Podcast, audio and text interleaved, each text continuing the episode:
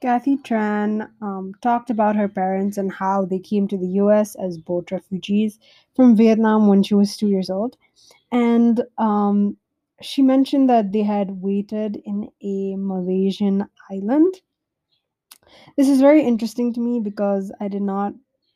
know, I, I had not realized that refugees had to wait such a long time in third islands um, like these. And the other thing that left me off guard when she was talking about her exp- her parents' experiences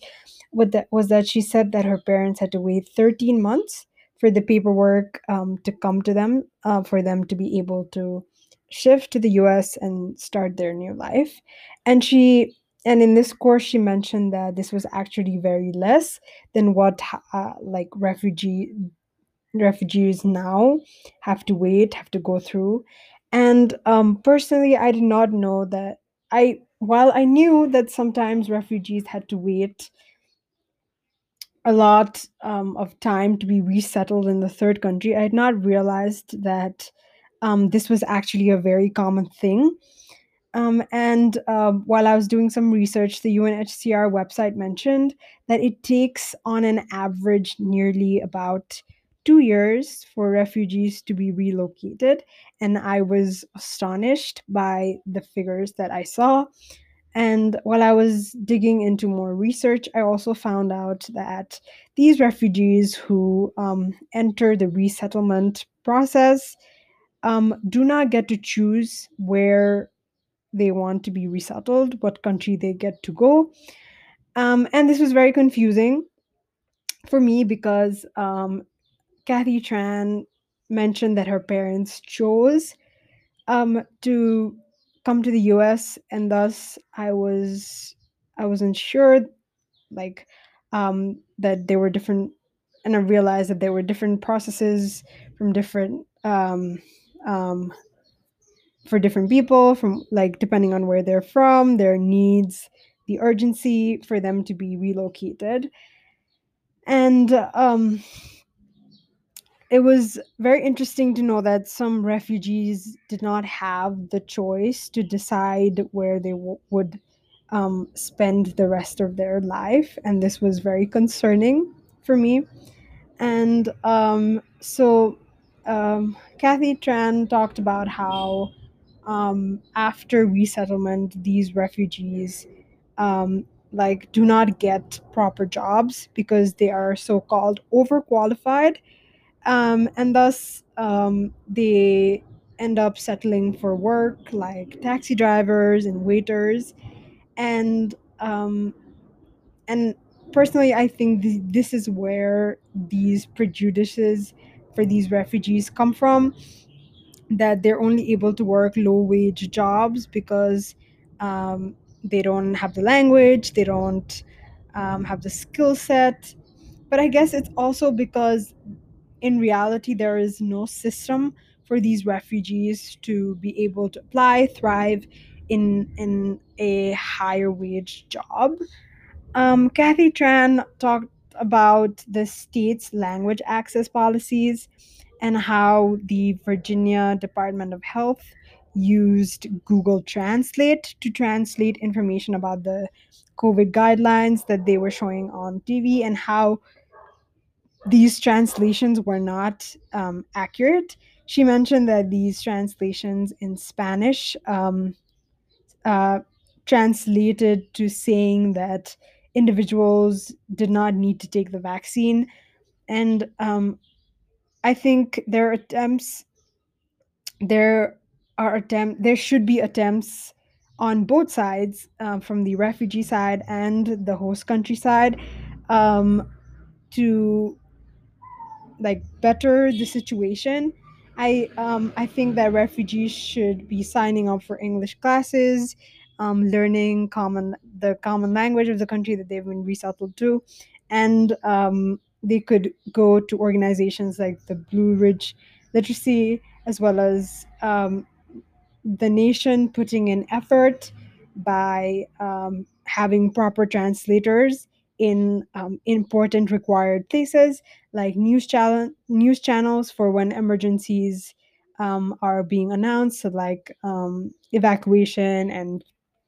like important news um, in police stations, hospitals, and um, she also talked about how the Department of Motor Vehicles offer driver knowledge tests in different languages. However, they only provide the driver's manual in um, English and Spanish. And um, similarly, the unemployment hotline um, was like it does have the option of a third language, but um, the when you press the number three on your phone, um, nobody really picks up that call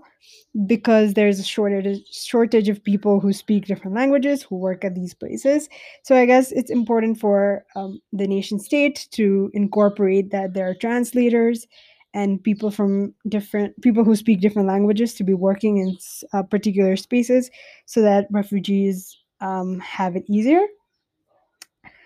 Um, I think that it is important uh, for these host countries to actively work on their issues and make sure that the refugees have a safe and easy environment to deal with um, shifting to another country. Um, I know this can bring about uh, different questions, and um, um, Kathy Tran also talked about this. And when she said that um, there would be questions about what languages should be included and um, how this would differ from state to state, country to country, depending on uh, the population of refugees and the common language that they speak. And um, I think it is very important that the nation states address this and um, they incorporate um, the literacy of these refugees um, to actively work to figure out how to deal with these issues, these questions, um, so that the refugees have a have an easier time. Um, I think it was really nice um, to listen to her talk about all the different things that she has been doing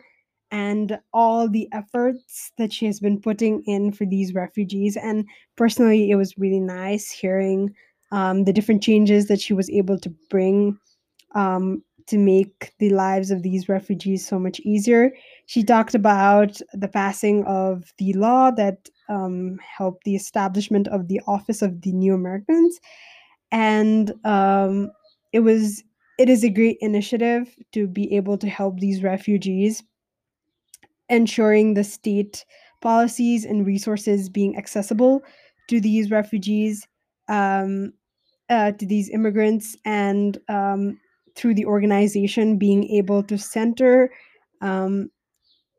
the perspective of someone who's not been in this country for a long time for someone who's been uh, going through a great deal of problems settling down in a new country and so that uh, they like people are um,